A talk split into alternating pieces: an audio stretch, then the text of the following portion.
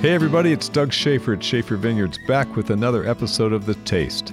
Thank you for your patience. We've taken a long break, but we are back and ready for a lot more podcasts. Today I'm talking with a guy who goes way back here in Napa Valley. His name is synonymous with wine made at the very top level. He's got a killer story, and I'm so glad to have him on today. We have a lot to cover today, so let's get started.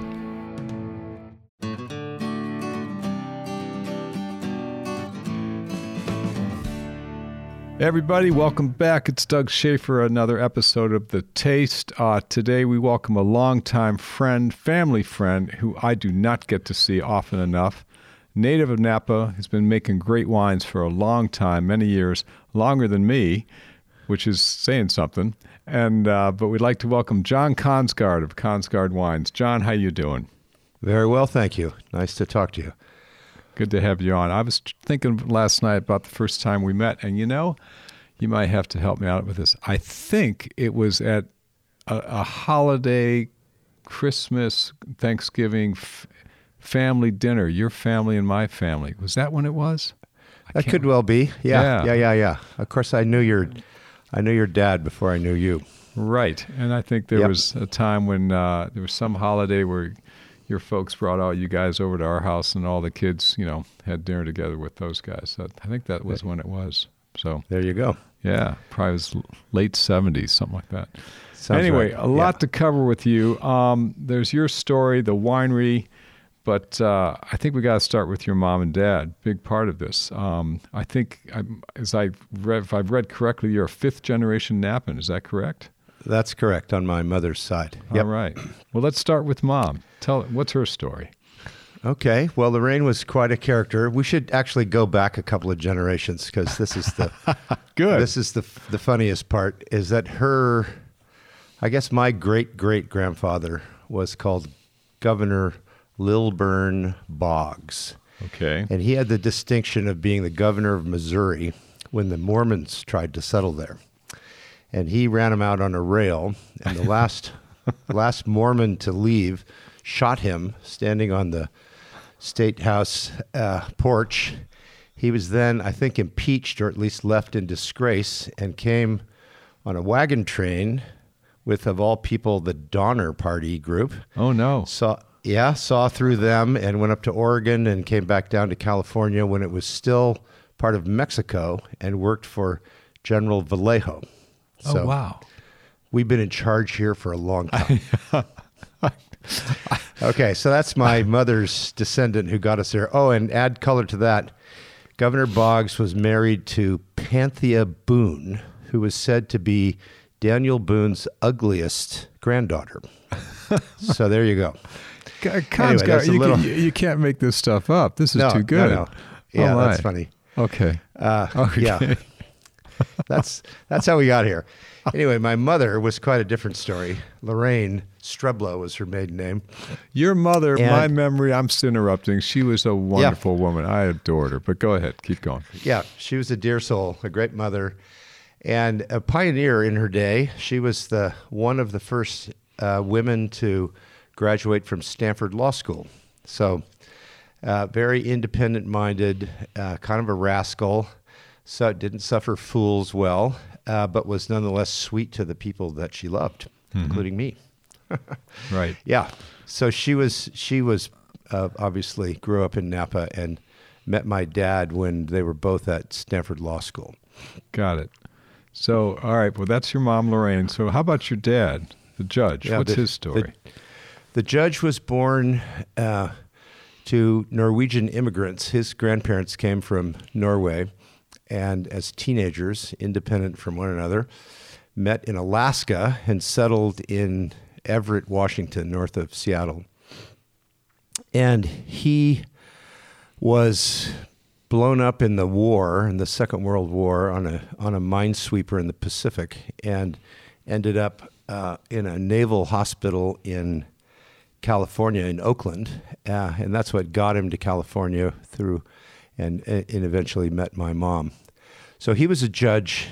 Uh, he was a terrible lawyer, apparently, because he could always see see the other guy's point of view so clearly. So it's good that he got out of that and became a judge. So he he was like the judge in Napa for a long, distinguished career. Not not a hanging judge, they all said, but a very uh, even keel, wonderful guy. Yeah. Oh, he was a great guy. I did know him pretty well, and and we glossed over. He was in, in seriously injured. He lost he lost part of Mm-hmm. most of his leg, right? in- in yeah, he accident. lost he lost his left leg in the Pacific. Yep.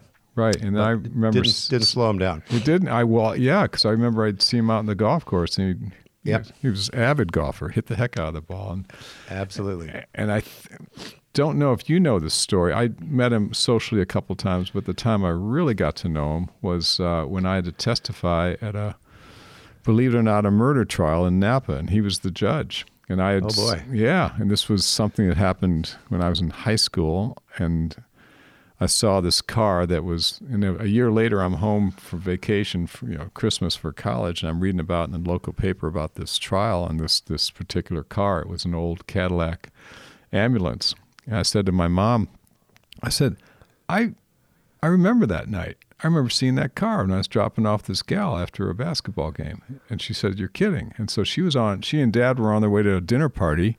They ran into your folks. She makes this comment to your dad, the judge. No. The next day, the DA is knocking on our front door saying, We need to speak to your son.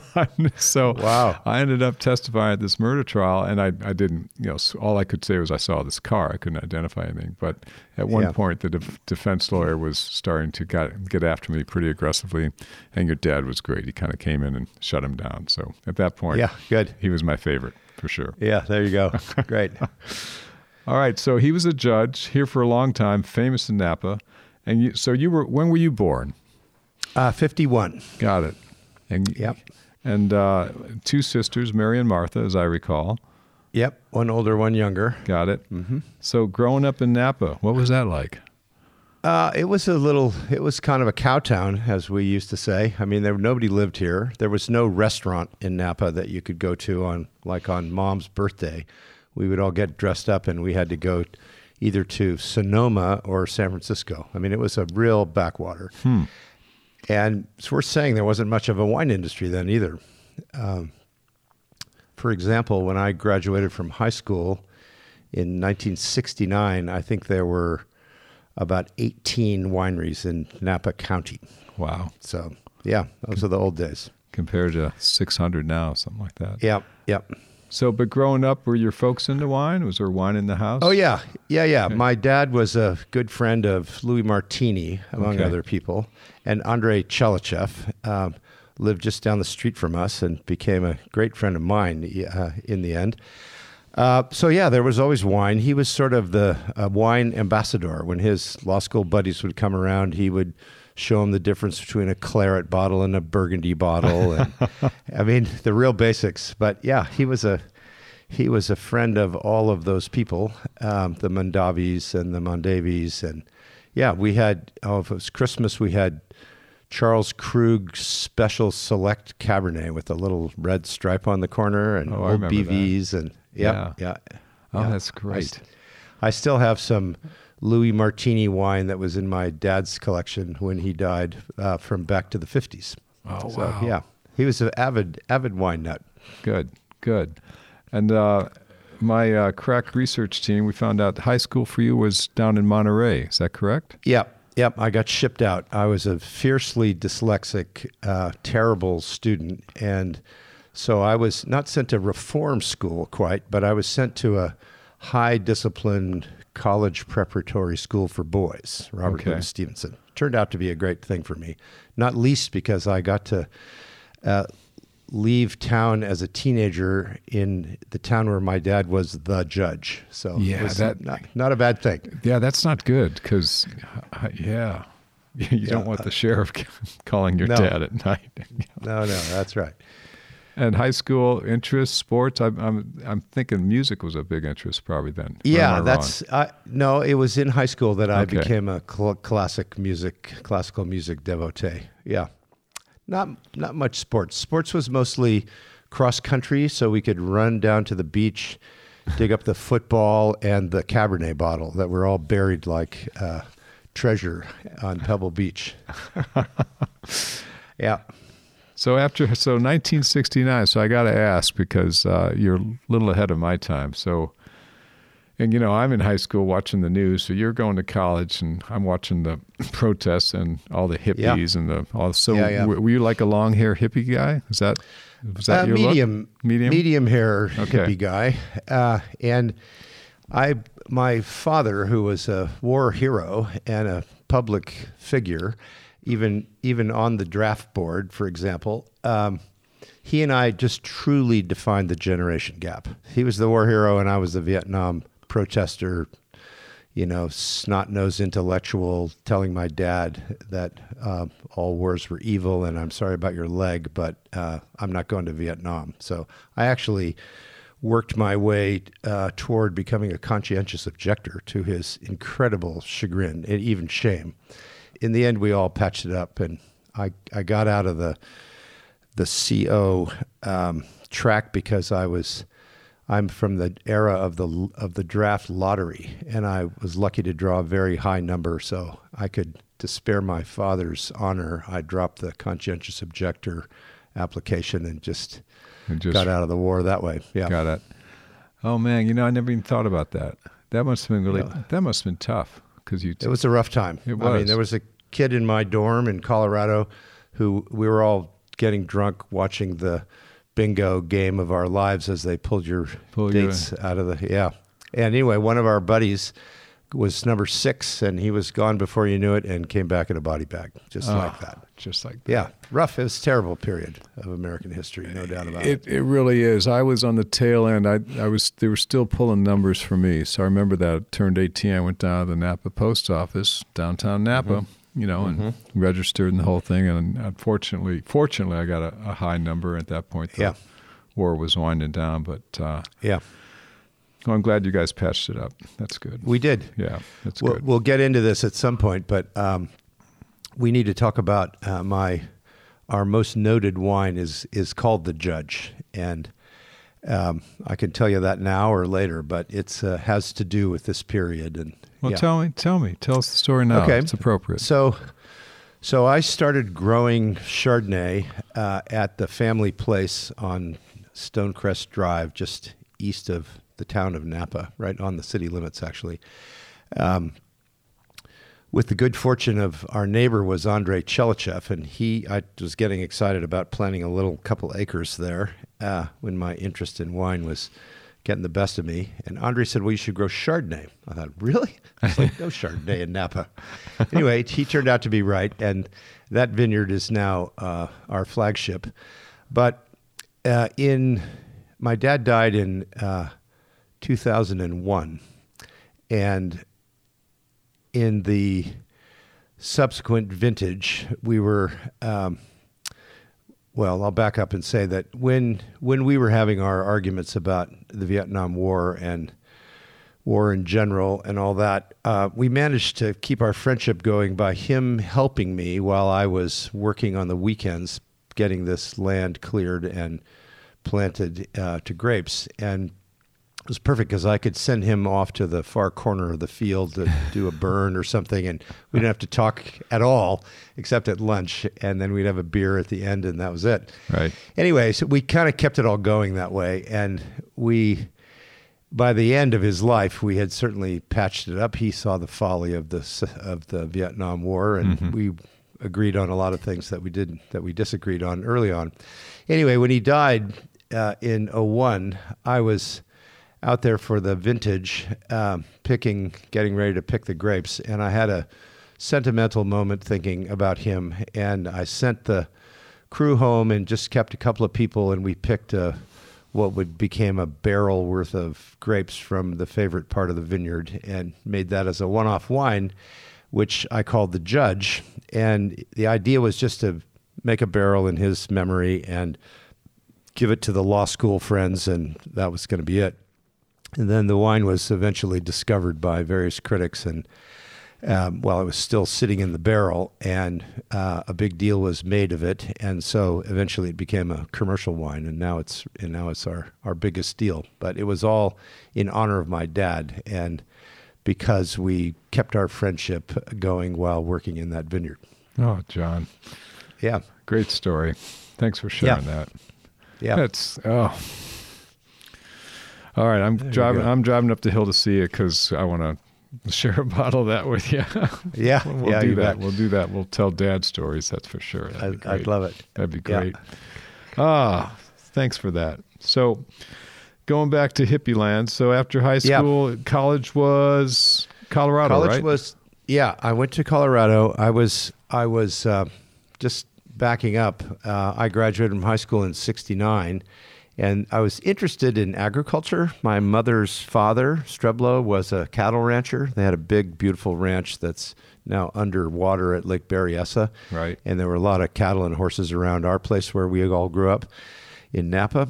Um, so I thought I, I really wanted to be in agriculture somehow. But my grandfather said, You're never going to make it in the cattle business. This is a big business for me, but it's basically a hobby supported by his quarry business. So I thought, I don't know how to do this. Maybe I'll go into forestry and be a forest ranger. Or I wanted to be out with plants and nature Right, and so on. Mm-hmm. Anyway, there was kind of no possibility um, at that point other than maybe the forestry route. So I went to Colorado State University where I could be at the same time a uh, science, like a plant science person, and also study literature, which was my main passion. And I thought, if I can't figure out the ag side, I'll become a literature professor. So I was really on the track for that. And by the time I graduated, uh, in 73, the wine business had absolutely exploded. That's Right. when it went from Right. a dozen wineries to 100 wineries in that four year period. The world was crying for enologists uh, because all these people, like your father, uh, had moved out here and had a big intention, but didn't really know how to make wine. And they needed, there was suddenly a, a need for the technical class. So I spent a year thinking about it. Um, I got a job at Christian Brothers, and which was then the biggest winery in Napa as a, you know, a, union, union racker and blender. And that was the that's where CIA Greystone is, correct? Was that? Uh, or was that no, one it's that that was them also, but this was the kind of factory that now belongs to Sutter Home, that's just north of Louis Martini. Got it. Okay. Yeah, Yep. it looks like an oil refinery. Uh, anyway, I worked there just because I had to get a job, and I made enough money to go knock around Europe uh, on a Eurail pass uh, for a year, listening to mostly listening to classical music. And in that year was my debate: Am I going to be a winemaker and go back to college and learn all this stuff, or am I going to stay in the ivory tower and become an academic? And by the time the year was over, I had figured out that I would go back, and so I went uh, a year and a half to Monterey Peninsula College to study uh, the prereqs, and Right. then I had six months at Napa College, and so with two years of of going back to junior college, basically to get the science, I got to Davis as a graduate student. So what year was that? Uh, I guess I got into Davis in uh, seventy five. Got it. So that so you're seventy six. Yeah. got it. Yeah. So I was there. I started seventy five as a freshman. So our paths never crossed. Um, Mm-hmm. Yeah. You were a little kid. I was a point. little kid, and Yeah. uh, the only time I crossed paths with a bunch of folks in your generation of winemakers was uh, Dr. Cook's Vit 110 class. I think. Oh yeah. Uh huh. Yeah. And I don't yeah. know. You know, I took. I think I took that as a junior. I don't think you were in it. Tony Soter was in it, and Dick Yeah. Ward, and Yeah. Cathy that was Corison. almost. Yeah, Yeah. they were. Yeah, they were sitting in front. I was sitting back, messing around. But Yeah. he was a he was a character. Yes, he was. anyway, Yes, okay, well, was. good. So you were. So you got out of grad school, and then what about your folks? Were they into what were they? What did they think about you getting into wine? Uh, I think they were just barely open minded. Let's say it was it was okay with them, but they thought I should have gone to law school. I think, but Right. Martha, my little sister, did that. We tricked her and made her do it. I remember that she Yeah. did. Yeah, she did go to law school. I remember that. Yeah. Yeah. Okay. You tricked her. God, it's terrible siblings. All right. Yeah. So you all right, so you you get out of Davis. Um Yep. and uh but wait a minute. I think did you meet Maggie at Davis? Yeah, well, actually, we met just before Davis. Okay. We we we met when we were at Napa Community College, and it's a very sweet story. Uh, I'm still quite ferociously dyslexic, so I was I was in the organic chem lab trying to put together a cash still or something, some apparatus, with a drawing in front of me and all these glass parts, and I, I just couldn't do it. It was all coming out backwards. And Maggie Maggie came like an angel. Uh, I didn't know her at all. It just came like a benign force across the lab and you know took the thing out of my hands and put it all together and and I mean that was it. That was the moment. Uh, it was Oh, amazing. wow. That's yeah. great. So we had a our romance started at the. It's funny because we were. The community college is a wonderful force in the community, and I'm a big supporter of it. But it was always the threat, like if you really screwed up in high school, like you're just going to go to the junior college, son. Right. So there I was, already a successful academic, but back at the junior college, and there was Maggie who was reinventing herself. Also, she'd been a fine art undergrad, and she wanted to go to Davis for horticulture. Um, so we were both doing our prereqs together, and then went to Davis together. And by the end of my grad school, we were uh, we were a couple. and carried on and got married, and the rest is history. Yep. Got it. That's it. Yeah. So, meanwhile, though, you're um, you mentioned Andrei Tchelistcheff, who lived down the Yep. Mm-hmm. street. So you guys got to be good friends, which was how how neat how neat for you. Yeah. Yeah. And I- fortuitous. And I know there's another guy who had a big impact because it also plays into my dad's story a little bit. But tell me about Nathan Fay, your relationship Yeah. with him. Yeah. So Nathan was a was a family friend. Uh, obviously, uh, your neighbor there. Uh, he, I think, was the first, maybe the first grower, the maybe the first Cabernet grower in the whole Stag's Leap area. So Nathan was a family friend. His British wife was uh, the kind of the founder of the Napa Symphony, and she had a soft spot for me because I was a music person. And anyway, so I got to know them pretty well through my family, even before I was interested in wine. And then in 75, I guess I was still at the community college the year before I went to Davis. Uh, Nathan uh, helped me make my first ever barrel of wine. Oh. And that was, interestingly enough, it was Atlas Peak grapes where I am now. It was from the Mead Ranch. And Nathan was a fantastic home brewer. I mean, a legendary home winemaker. And he um, invited me to join him to buy and go in on a ton of Zinfandel from from the Mead Ranch. So, 75 Mead Zin was my first ever barrel of wine. Wow. And and then while I was at graduate school in 76, 7 and 8, uh, Nathan uh, sold me at the kind of family discount uh, half a ton of Cabernet every year. So the first the first great wine I ever made was 76 Fay Cabernet. Oh wow. Uh, yeah. And yeah. was that and- the stories I've heard, and you've got, I think you were part of this. There were a bunch of you guys that came over from Davis. Yeah. You, Nathan, Yeah. you, Nathan, and Yeah. I don't know how, how it started, but there was like this. You guys would come over and pick grapes. He'd let you take make wine. Then you'd spend the weekend and Yeah. basically, you know, have he was drink yeah, a he lot was of our really men- good wines. He was your guy, yes. right? He was our, he was our mentor. So that was in Ah. in seventy in seventy seven, I think it was.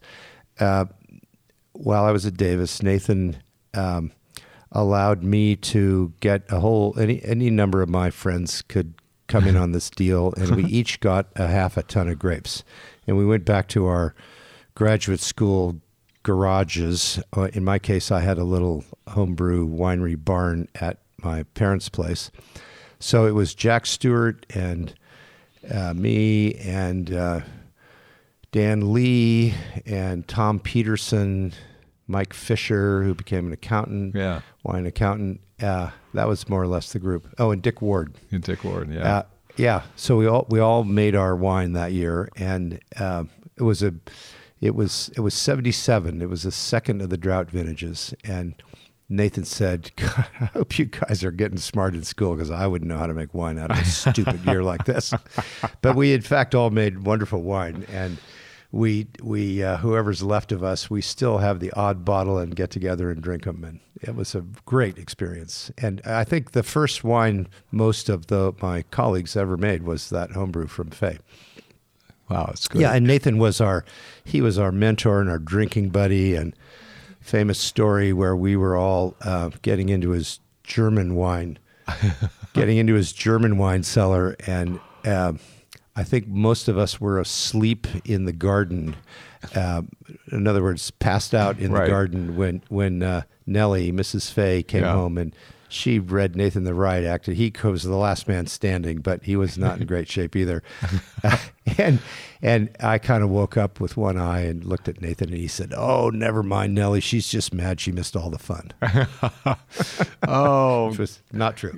Oh, I've, I've- Anyway, yeah. I've heard of this Nathan- story from different from some of Yeah. the those ragtag group you Yeah. guys had, but uh, so jealous, but That was fun. but Yep.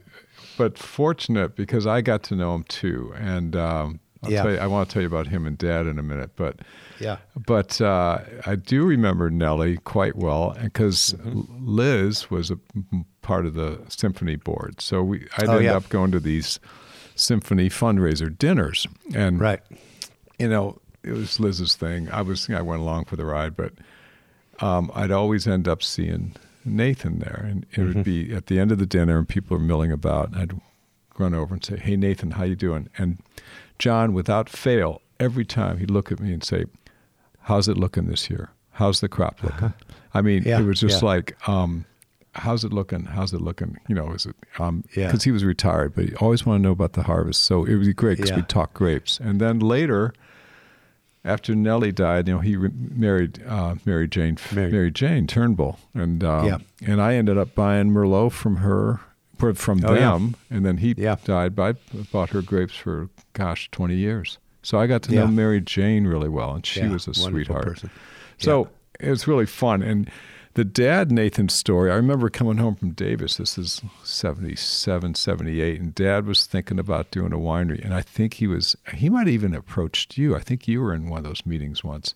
But he was trying to get Nathan to be his partner. And I, um, Oh, uh-huh. and I was we were cleaning out his some of his files after he died, and I found some notes because he kept everything.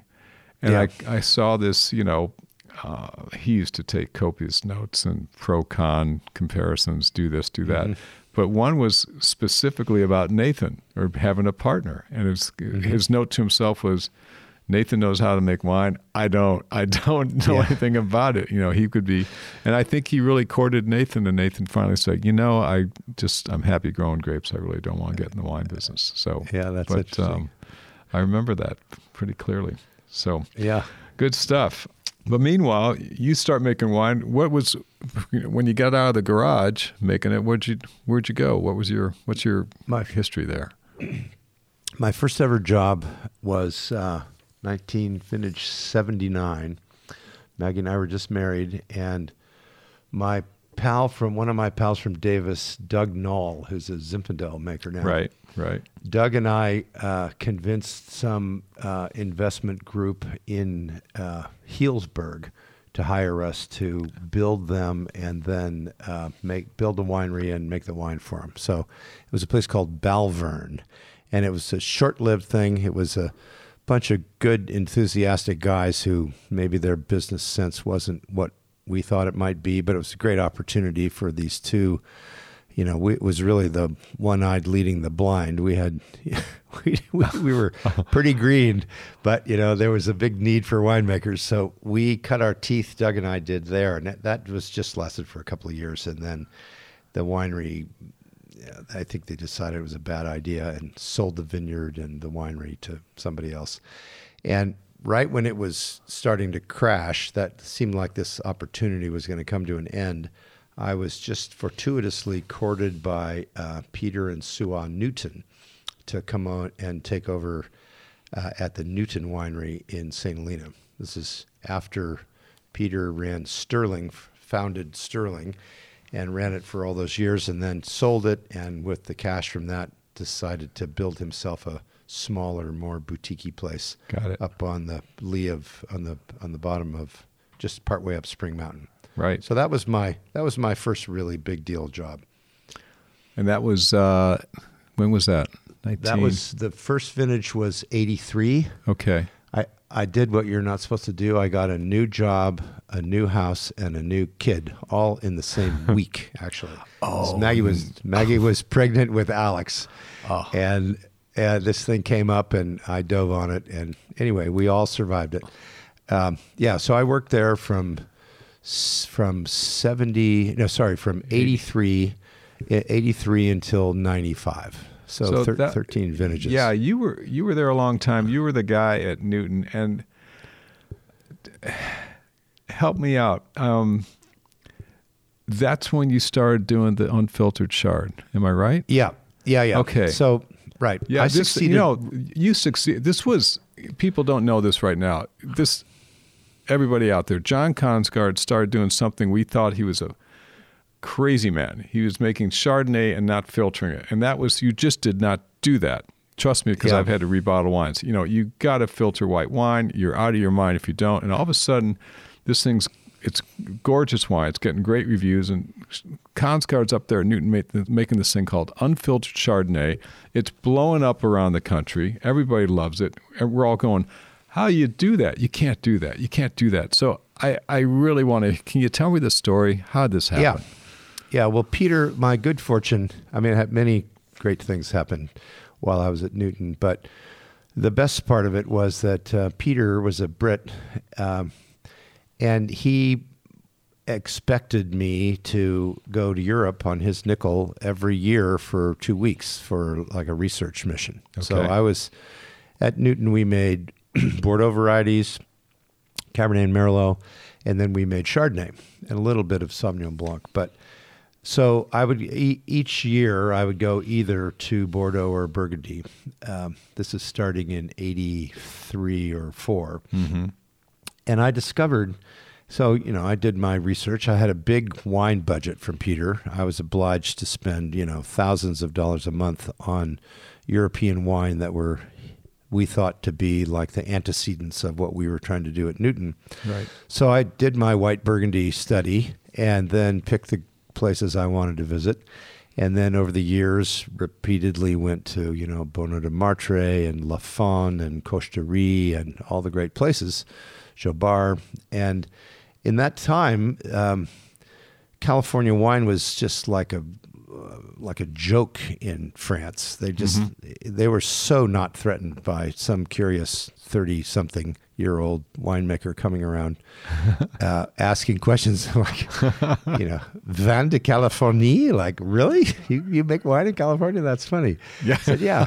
Okay. Just oh. let me know what you're doing here. Anyway, so it was, a, it was they That's were very funny. open. Okay. Yeah. Very, very oh. encouraging. And so I realized uh, on after several trips to, to White Burgundy that they were doing things very differently from how we were taught at Davis. Right. And among those things was that um, they were not adding yeast. Okay. They were they were uh, fermenting the wine in barrel. They were um, leaving it in barrel for the great places were leaving the wine in the barrel for two years, like the way we make Cabernet. Right. And nobody, nobody in Napa had or California had thought of that yet. Right. So I came back with my research notes, and we thought, okay, let's try it. So starting in the in the late '80s, I think the first year we did it was '88. Okay. Um, on an experimental basis, and uh, the wine was a little so it was two years in barrel, no no yeast, uh, so, spontaneous malolactic, yeah. long aging in the in the cold cave, uh, and then bottled. But uh, you don't need to filter the wine if you have the patience to leave it in the barrel for two years, and yeah. it's let's say microbiologically stable. It's mm-hmm. been all the way through all the sugars fermented and all the malic acid is turned into exactly. lactic acid. So so then the wine so is yeah. it's it's stable. It's not going to ferment any further. Right. So so it, but the wine is just a little tiny bit hazy, and so we did a bottling uh, of two year aged wine, two year aged Chardonnay. Uh, one one little part of it filtered, and the other most big part of it not filtered and then I went around the country to all of Newton's wholesalers and did a, a uh, did blind tastings, or I just said, "Here's two wines. They're pretty similar, but you tell me which one they want, which Right. one you like." And it could have been at a wholesaler with very sophisticated staff. It could have been with one of these, you know, booze-driven uh, companies where they're basically liquor salesmen peddling some wine. So I I tasted maybe a dozen wholesalers um, with the full staff. You know, the Friday tasting when everybody comes in and gets lectured by the winemakers and the Right. whiskey people and so on. Anyway, and I said, okay, you choose. Which one do you like? And just to the one, everybody liked the wine that was not filtered better than the other one. I mean, not by a lot, but it was uh, always it was always the case. And then I said, okay, now really look at it, hold it up to the light, and if it's, uh, do you see that the one you liked is just a little bit hazy? And I'd already won their hearts. They said, ah, never mind that. And so we had the we had the courage then to do it. So 1990 was the first not filtered. Um, I mean, unfiltered is the wrong word. That's what we said, but it was the first not filtered, two-year aged uh, white wine bottled in the country. I'm sure. Oh, and it it just and it blew up, right? That's my recollection. Yeah. you yeah, were- I mean, it was a it was a huge success, and then suddenly everybody wanted to learn how to do it, and I had the pleasure at Newton, and then uh, later on, but especially at Newton, I had the pleasure of having a, a lot of apprentices. Um, Mhm. you know, some of the known characters in the business who are just a little younger than I am. Uh, they all came and learned how to do it, and that that uh, message has been passed around the country, and now it's it's uh, not so it's not so unusual. exactly. Yeah, Well, Yeah. you're you're a good man to share. Thank you for that. Which is yeah, which is kind of Napa Valley, starting with Yep. Robert Mondavi.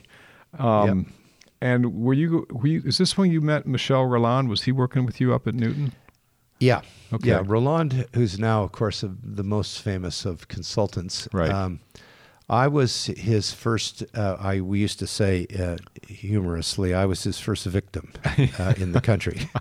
What was So that like? actually- How'd that yeah, How'd that great. happen? How did you guys find well, Rolland, or we vice versa? we we found him in Bordeaux. Peter and Sua Newton and I were were looking around in Bordeaux to to try to bring a consultant uh, to help us with the Bordeaux side, and so we got on to Michel. He was a, had a big consulting practice uh, in Bordeaux at that time, and when he came, he he worked for us and for when Harlan and Levy were Merryvale before Right. Harlan. So it was it was um, maybe they were in the second year, but anyway, the the first really three of us were was um, Harlan Levy, and then he did a little work for Zelma Long at um Simi in those days, and Okay. it was a blast. He was so fun. He just blew my mind. Like all the things that I got to unlearn when Michel came. Like, well, why don't we push the ripeness a little bit? How about this crop is way too heavy? Can, Michel would say in his bad English, he'd say, "Can we do something?" I'd say, "Like, what do you want to do? We want to put half of this crop on the ground."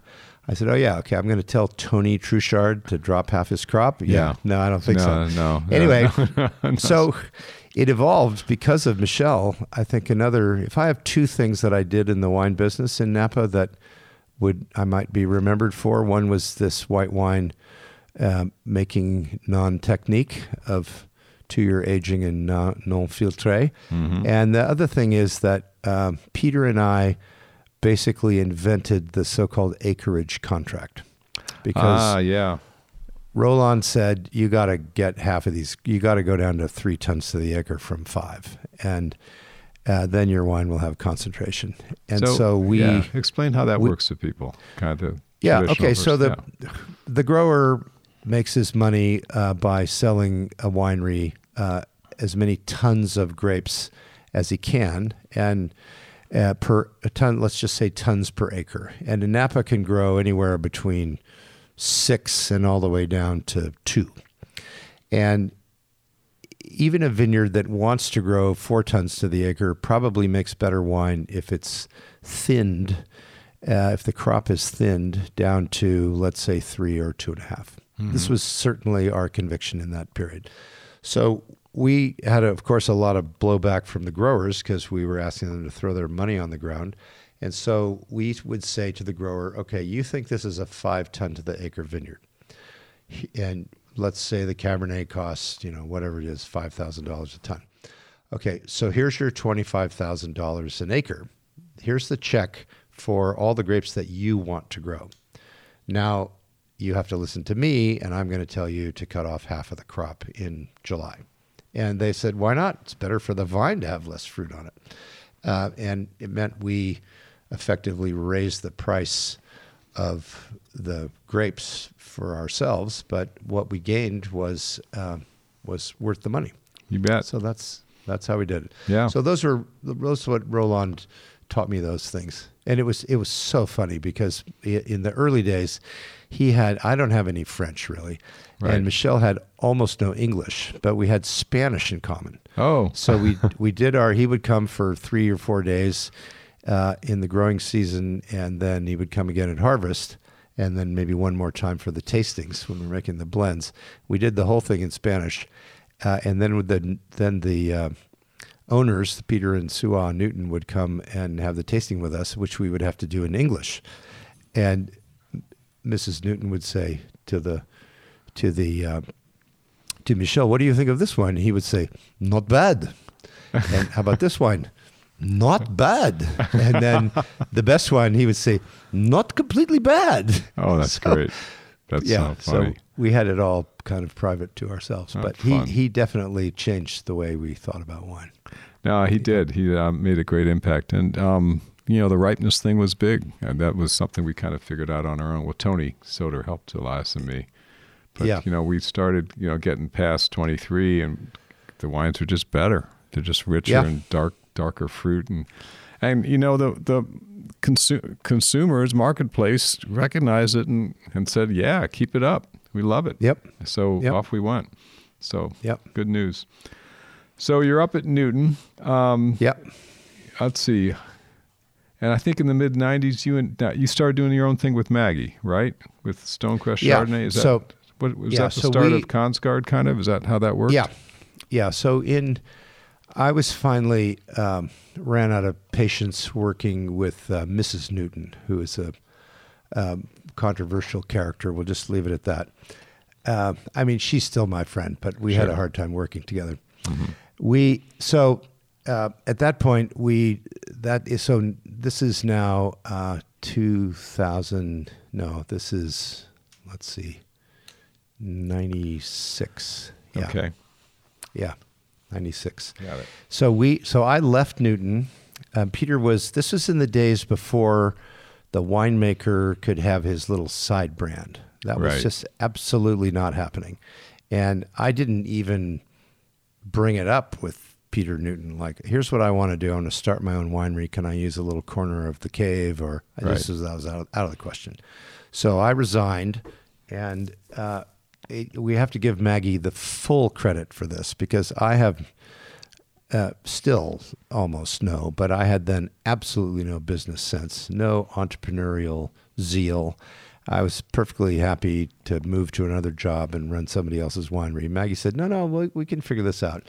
So, with her courage uh, and with no money, uh, we started Kongsgaard in '96. Okay. And the the way we managed it was, I got a job at Luna uh, in Napa, which was just forming, and they needed a they needed a known name winemaker, somebody who could help them finish the building. I knew about construction, uh, and part of my deal was that I would be able to make my wine under their roof just as part of my compensation. So that's that's how That's, we got going. You know, I never knew because I remember you went to Luna. It was like I was, it was a head scratcher. Why is he doing Yeah. that? You know? Yeah. Okay. Well, it was, it was reason. perfect because there was no competition. Luna was Mike Moone and George Vare. Right. And they wanted to make Italian uh, Cal- Calatal. That's right. So I had to learn how to make Pinot Grigio and Sangiovese, which was a lot of fun and a lot more trips to Europe, uh, different parts of Europe. Um, so I was not really competing them with them by making Chardonnay, and at the same time, we started the brand Arietta, which was sort of the Cabernet leg of my endeavor with our partner Fritz Hatton. So Arietta and Kongsgaard were born under the roof of Luna, uh, where we didn't have to pay rent. Um, and I stayed there for five years. Um, I also had it started a consultancy at that time because I needed the Luna paycheck plus a little more money to keep the ship afloat while we waited Right. for the first bottles to come out the other end of the winery. So yeah, so I was at Luna for five years, and it was that was a great job. It was so fun to make. I mean, Parker said this is the greatest Pinot Gris in the New World. Like that was pretty easy to say because there were only like three of us. But anyway, it was fun. It was a great job. Well, it sounds we- like it because you're you Yeah. got you know you're starting your own thing. You're starting with something with Fritz Hatton, Arietta, and you're Yep. you're playing playing with Sangiovese and Pinot Grigio, or Pinot Gris. Yeah. I mean, Yeah. that would be fun. Yeah, What a gas! It was a good time. Yeah. Okay, that's good to know. Well, I drive by that building all the time, so now I'll Yeah. I'll have a different attitude when I go by there. That's that's yeah. good. Yeah. And it, now, jumping jumping uh, subjects here, but talk to me because chamber music and the classical music is so much a part of your life. Is that something that was going on the whole time, or did it did it get Yeah. put on hold when you had kids, or this No, job or that no. job? How, how's that work? So there was a there's a wonderful guy uh, who was a lawyer at, in Napa called Dick Lemon. Uh, he was at DPNF for a long time, and so Dick uh, founded chamber music. He was the he was the kind of acquisitions lawyer, um, helping people buy and sell wineries, and he helped Clos get off the ground. Speaking Okay. of the Stags Leap neighborhood, and so the French owners said, "We'd like to do something for the community.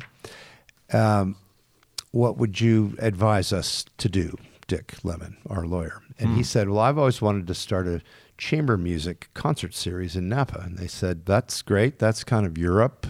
That we'd love to get behind that." So Clos was the original sponsor, and it started in 1980. And Maggie and I moved back over here to take the Newton job in '83. I started going to the concerts. We we started going to the concerts, and uh, Dick was all very inspired, but didn't actually know that much about the music he was trying to put on. And so I, over the few years, went from just sort of writing the program notes to actually taking over the artistic administration. Wow. So by by say 85, I was completely in charge of the everything except the sales and you know the admin. So yeah, it was great. It was a great opportunity for me because not it's one thing to love music and it's another level of thrill to put on concerts. And now the thing is in its chamber music in Napa Valley is just started its 41st year, and Wow. we we bring the very very best people in the world, um, solo pianists and cellists and string quartets and opera singers, and it's just become the absolute center of my life. I mean, I make wine to uh, for equal equal pleasure in my life as running the winery, but the music thing is really an extra special part of it. And at this point, it's ten concerts a year, and whoever they are, if it's a string quartet from Prague or a pianist from Moscow, uh, they come and stay with us up on the mountain, and we have a nice piano in our music room, and so. Uh, that's really become a big, big part of my life. Oh, that's great. That's wonderful. Yeah. And fun.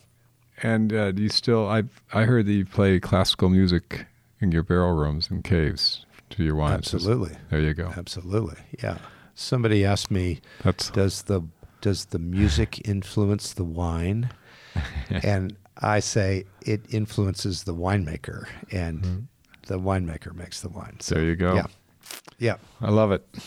Yeah. Too good. So, all right. So you're cranking along the Luna days, and then at some point you move on from Luna because Yeah. because you guys because you built your your current winery Kongsgaard's up on the hill, up on Atlas Peak. Is that correct? Yeah. Yeah. So- So, the history. So I was at Luna f- for five years, and it was kind of my deal when I signed up for that job that I told my my colleagues, Mike Moone especially, um, that if Kongsgaard flies, I'll be gone in five years, Okay. and I'll commit to you for five years, and then if Kongsgaard fails, I'll stay here. and anyway, the, fortunately for us, things went very well, and so after five years, we uh, Arietta and Kongsgaard left Luna, and we leased a winery in Saint Helena, and we just got an empty winery, and um, so we were, we were at that was the Boswell, which burned down recently. Right. We so we were at Boswell for uh, for five more years, so that got us uh, to well, whatever year that was. Um, Well, I mean, So- probably mid 2000s, I think, something like yeah, that. yeah, that's right. Right. Mid two thousands. So Okay. we we we um, five years at Luna, five years at Boswell, and then um, we thought at that point, you know, maybe we're maybe somebody will loan us some money. Um, and, and so we thought, okay, now's the time to make the move, and we found searched the valley for in the hills for a property where we could dig a cave, build a house, and have a vineyard. Wow. So that ended up the, in this amazing property on the top of Atlas Peak. We're looking out at the bay on one side, and you can see from the winery, you can see the Golden Gate Bridge and the Sierras. Oh. It's just an, it's just an amazing mountaintop here. Jeez. Yeah. Fantastic. And I had made I had made some Cabernet uh, in the in the Luna days. I had made some Cabernet from the adjoining property, so we knew the grapes would be good from up here. Great. So you yeah. guys. so that was yeah was- 90, 90 uh, 2004. Okay. 2004 we we bought this 150 acres up on Atlas Peak, of just virgin land. It's nothing here. Um, and we we dug a cave which was completed by the in time for the 90 or the 2006 vintage and then we started planting we now have 14 acres of grapes up here and uh, a lovely house to live in so it's kind of all on the same property now finally Nice. I got it. Yeah. Um, I've got a confession to make. Um, I've Mhm. never spent much time up on Atlas Peak. Maybe Yeah. you know, I went up to Glenn's uh, Glenn Antinori's place Glen one time. Salva, for- yeah. Glenn's Yeah. place for a Sangiovese thing 20 years ago. And then, you know, Yeah. this was a, uh, uh, this past harvest was, you know, small crop, big small crop. You know, we saw it in Yeah. June. Elias does his thing. He goes, "We're short." I said goodbye. I don't see him for two weeks, and he goes everywhere, looking looking for grapes, and you know, mm-hmm. because we got to get more fruit.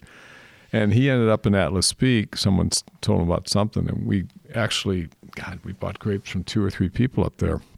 And so mm-hmm. then he, you know, it's getting close to harvest. So he drags me up one day. He says, "You need to go see this. I got to show you where these vineyards are because you got to. Yeah. Because I'm I'm his I'm his big sample guy. So you know, go sample here."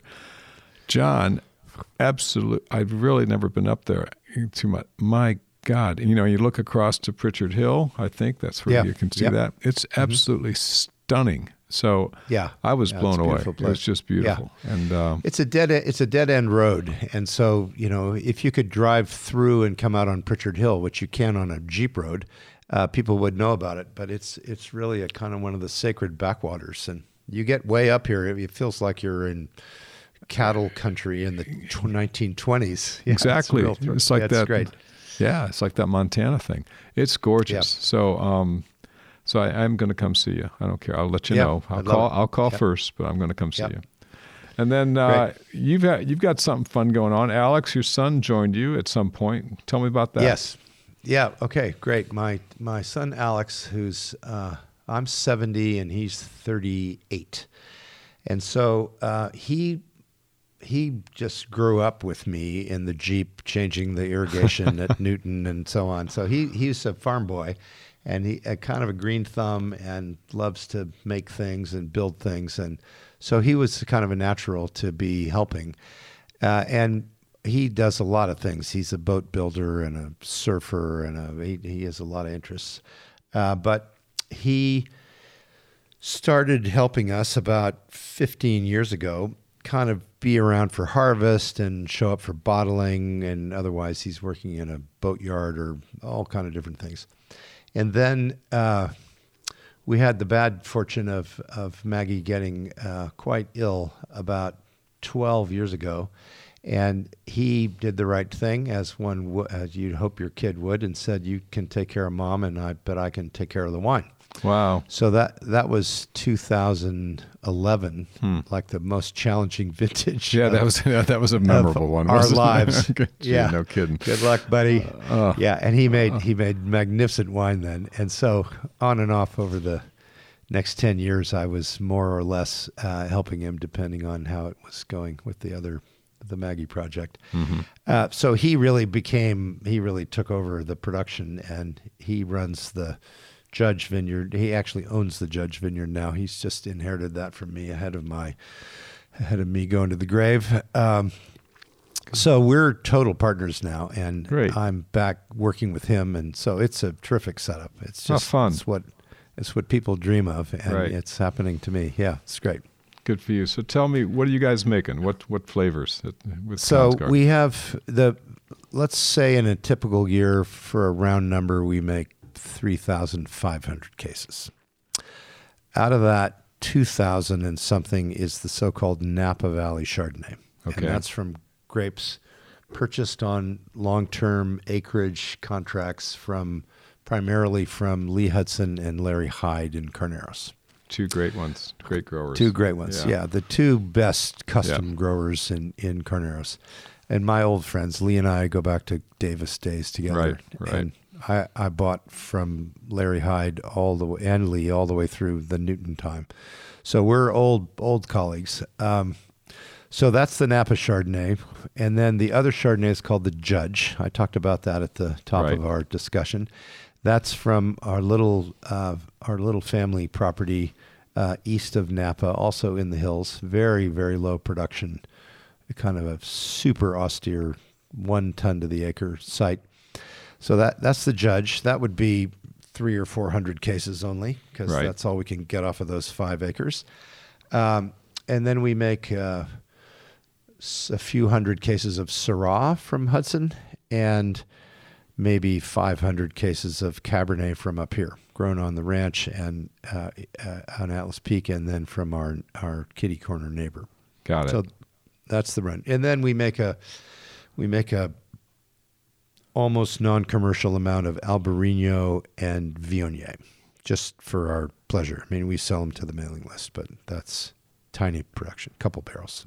hey, I gotta I gotta ask you something. Uh, Lee's Syrah down in Carneros, Yeah, because we we got we grow some Syrah up you know around uh, Oak Knoll up just south Yeah. of Stags Leap. It's beautiful. Yeah. It's great. It's relentless. It's all that. Um, Yeah. But we started buying some uh, Syrah from Tony Truchard, which is kind of Yeah. Carneros. yeah, And I don't know, man, John. I, it seems to me, correct me if I'm wrong, but I finally got pepper. I got pepper out of Yeah. Tony stuff. So the yeah. is that what you're getting out of Lee's? You get more pepper Yeah. and spice. Okay. Yeah, I think it's I think it's because Truchard and Hudson are are similar in that they are they're in Carneros, and so it's therefore it's much colder than Colder. it is than Oak Knoll or Right. where you guys Stag's are. Leap, Right. Yeah. Um, so I think you can have that attractive uh, Rhone-ish aroma if you grow it in a cold place, but mostly where it's cold down in Carneros, the soil's not so interesting for Syrah. Yeah, that's true. And so at Truchard and at Hudson, you have these little volcanic areas where it's not the normal Carneros clay or shale.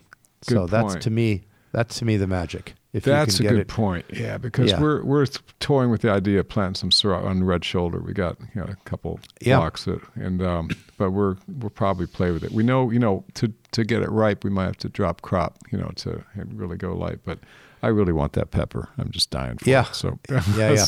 All right. That- Well, that- that's the formula. Yeah, Thank, well, thanks for the free advice. Send me a bill. sure. yep. And Yeah, best place if people want to find your wines, how do they do it? They got to drive Uh, up the road. How can they do it? No, we, we don't. We're yeah, electronically. We're we are we made a point when we got our permit um, that we are absolutely not allowed to have the public come here. Okay. So this is truly private winery. Um, we got through all the first years, um, all the wine going away without ever having to receive anybody. When I was working at Luna, it would have been inappropriate to have Kongsgaard customers there. So anyway, we managed without ever uh, having to do a tasting. uh, or see anybody. I think we're unique in the wine business is that we really hardly know our customers. Um, anyway, that means we can be farmers and not PR guys. Um, so the way to get the wine is to um, join our mailing list on online. So Okay. you just look at you look at kongsgaardwine.com. I mean, just Kongsgaard, it'll come up. And we have a there are a lot of wineries in Napa that are very exclusive, and I like to think of ourselves as inclusive. So whoever signs up for our mailing list can buy something at least in the in the next year. Oh, great. we it's, a, it's an annual offering. It's not some made up endless um, fake waiting list like a lot of our funny colleagues. It's like come we want you to buy our wine. So, Right. Anyway, you might have to wait a couple of years before you can get your four bottles of the judge and that sort of thing. Those the that's quite allocated, but anyway, that's that's how it works. And so we're we we sell you know most of the wine to the annual offering to our so-called mailing list. It's an email thing now. Uh, and then the rest goes all over the world um, to restaurants. Okay. So you can find us in the best places on all continents. You know, here, here and there. Yeah. Good to know. All right, my friend, I've taken enough of your time, but thanks for taking the time with us today. That was great. Great to talk to you. Great to hear these stories. It was some- a pleasure. Yeah. Let's get together for a drink one of these days. You bet, man. All right. Great. Best to you, John. Thanks again. Righto. See. Thank you. You bet. Bye bye. Bye. John Kongsgaard, always fun to talk to, and what a story. So glad he and I got a chance to catch up. Be sure to do yourself a favor and try to track down his wines. It may take a while, but you won't be disappointed. Thanks for spending time with us again today. If you enjoy what you hear on The Taste and want to help other people find the podcast, please take a moment to rate and review it on iTunes, Spotify, or wherever you get your podcasts. If you have any thoughts on the podcast, if you want to suggest future guests, or just say hi, the email address is podcast at shafervineyards.com. We'll see you next time.